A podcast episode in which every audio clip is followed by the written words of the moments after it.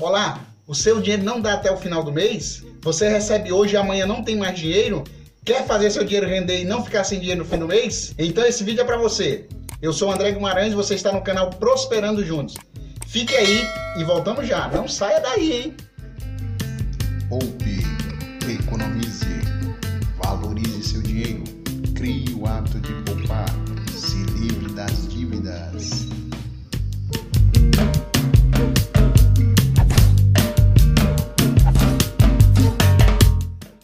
Bem-vindo ao canal Prosperando Juntos. Quero dar as boas-vindas aos novos inscritos e agradecê-los por fazer parte deste desafio de mudança em nossas vidas financeiras. Aos novos inscritos, se ainda não assistiu, peço que assista ao primeiro vídeo, onde explico o motivo pelo qual resolvi criar este canal e descubra o real objetivo deste canal. Vamos prosperar juntos!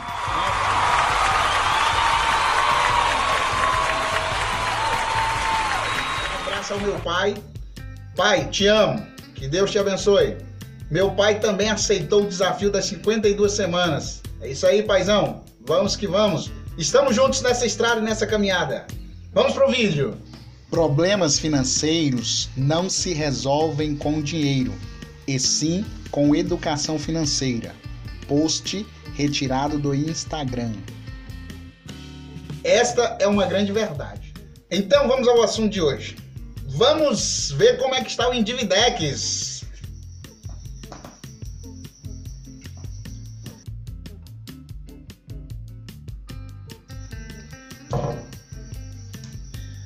Não vai dar para esse mês de novo essas contas. Como é que eu faço? Individex.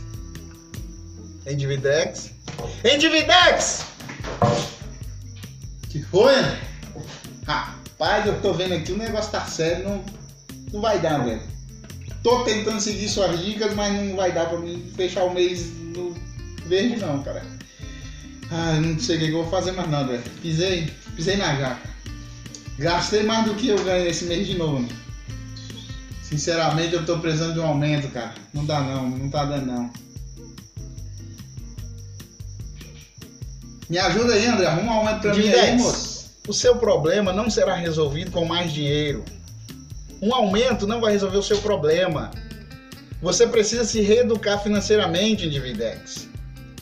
Você pode até receber um aumento e aliviar suas contas um, dois, quem sabe três meses, mas vai voltar para as mesmas dívidas, para as mesmas contas, para o mesmo sufoco. Sei do que, que eu estou falando.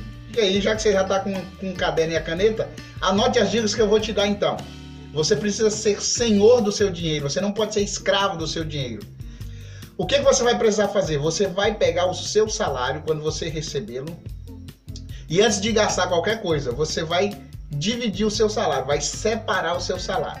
Defina um valor que você vai usar no mês para suas compras. Então você vai pegar esse valor e vai separar. Por exemplo, você pode separar o valor que você vai usar para comprar os mantimentos do mês na conta poupança. Na conta corrente você pode deixar um valor X contadinho para sua passagem. Em uma caixa, em um cofre, ou se você tiver uma outra conta, você vai separar o dia que você vai usar de combustível e assim sucessivamente.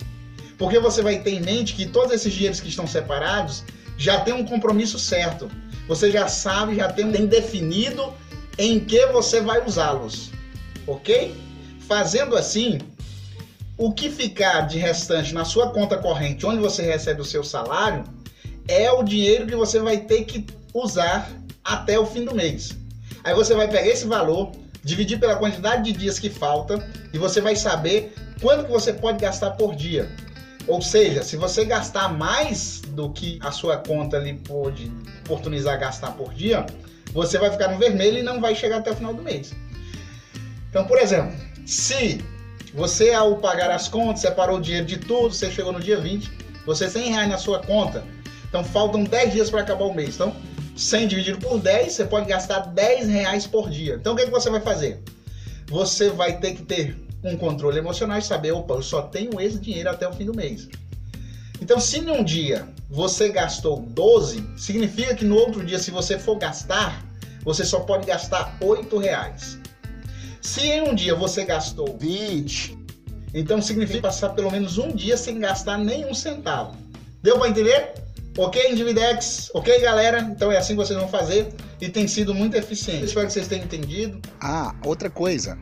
Quando você deixa o seu dinheiro todo junto, a sua mente é enganada e você acaba por gastar o seu dinheiro porque pensa que aquele dinheiro é suficiente para você comprar o que você quiser, o que você eh, precisa e etc. E outro detalhe: elimine da sua vida a frase não tenho dinheiro. A importância de ter esse, esses dinheiros separados é que você, quando seu filho lhe pedir algum dinheiro, você não vai precisar dizer que não tem dinheiro. Você vai falar para ele ou para ela dizendo: meu filho ou minha filha, papai ou a mamãe tem dinheiro, mas o dinheiro do papai, o dinheiro da mamãe é para pagar a água, é para pagar a luz e assim sucessivamente. Além de eliminar também uma mentira, porque a criança, ao pedir para o pai um dinheiro e o pai falar que não tem, e ela mexer nas coisas do pai, na carteira, em algum local e ver dinheiro, o que, que vai acontecer? Ela vai ver ou vai imaginar que o papai ou a mamãe está mentindo e isso pode causar problemas dentro de casa, ela, a criança pode pegar dinheiro escondido e assim sucessivamente. Então, para eliminar todo esse mal, também é importante isso, porque aí você vai poder dizer o porquê que você não pode dar o dinheiro para ele ou para ela naquela situação, naquele momento. E valeu, galera! Ó, esse vídeo aqui vale a pena compartilhar, viu? Nos sigam no Instagram, arroba Prosperando Juntos, envie sugestões lá pro nosso Instagram sugestões de vídeos, dicas e assim sucessivamente.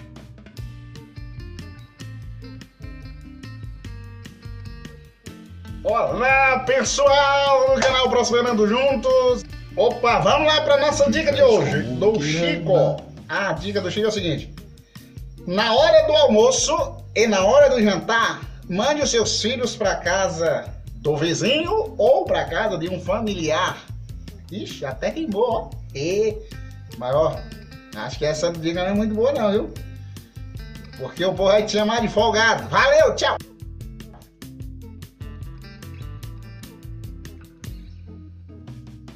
Chegamos à oitava semana do desafio. Nós estamos seguindo juntos, hein? Ah, você não está participando do desafio ainda não?